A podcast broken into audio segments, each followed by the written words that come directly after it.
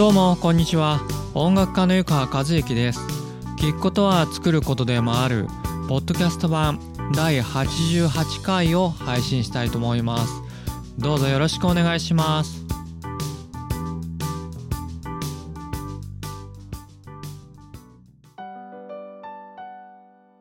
それでは今回のテーマはアフリカマサイ族の時間の感覚について。アフリカマサイ族の時間の感覚についてお話してみたいと思います。最近特にこれってそうだよなーって、えー、感じるのでちょっと喋るんですけれども。あの毎日忙しいですよね。僕ですらそれなりに忙しいなと思うことがあるんで多分会社勤めの皆さんとかだともっと毎日大変で忙しくされてるんだろうなと思います。だからまああのそれはそれとして、まあ、こういう感覚もあるよねみたいな感じで、えー、今回のテーマを聞いていただけると嬉しいです。それでは、えー、僕はそうだよなって思いましたあのマサイ族のエピソードとはえー、マサイ族の男がですね2人砂漠の真ん中でじっと立ち止まってたそうなんですね。でそれを見たですねあの日本から来た取材班ですねの方が「何をしてるんですか?」って聞いたらですねズバリ急ぎすぎた急いで歩きすぎたので心が追いつくのを待ってるんだ急ぎすぎた急いで歩きすぎたので心が追いつくのを待ってるんだ。と彼らは答えたそうなんですね。いかがでしょうか？やっぱ彼らっていうのはもう地球とこうつながってるような感じの言葉ですよね。あの僕もですねあの特にこのことをよく思い出すシチュエーションがございまして。それは何かと言いますとあの高速道路であの移動する時長距離を時にねえっと割にやっぱりこう急いで目的地までまあ行くとですねなんとなくやっぱりちょっとフラフラするというか落ち着かないのがなんか何度か経験しましてだから僕は多分他の方よりもですね割と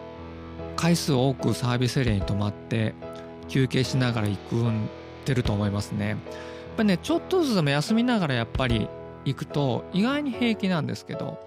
あんまりこう急ぎすぎてこう何時までにそこに行かなきゃみたいな感じでですね、えー、アクセル踏んで行っちゃうとですね。何かしらなんか僕はちょっとフラフラと本当心が追いついてきてないような気がしたりします。同じような話で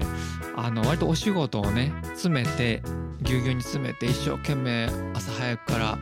夜まで夜遅くまでしたりすることもあったんですけど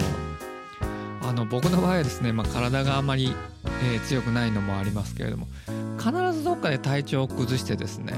まあ、下手すると1週間寝込んじゃうみたいな。で結局その一生懸命詰めてやったことがあの無駄になったりもしくは一番大事な一番元気でいなきゃいけない時に体調を崩してて実力を発揮できないとかそんなことがねもう僕たくさん今まで経験してきまして。それで結局もうだからあまり頑張りすぎるのは良くないんだなとようやくほんと43歳にして、えー、今思ってますけれども。そうしてもでも元気な時にこうがむしゃらにやりたいけれどもここでやめとこうみたいなそういうのって本当、えー、気分がこうモヤモヤするというかなんか罪悪感ではないですけれども。そんな気持ちになるので多少やっぱ年を取ってこないとそれを OK とできないのかなと最近は思ってます。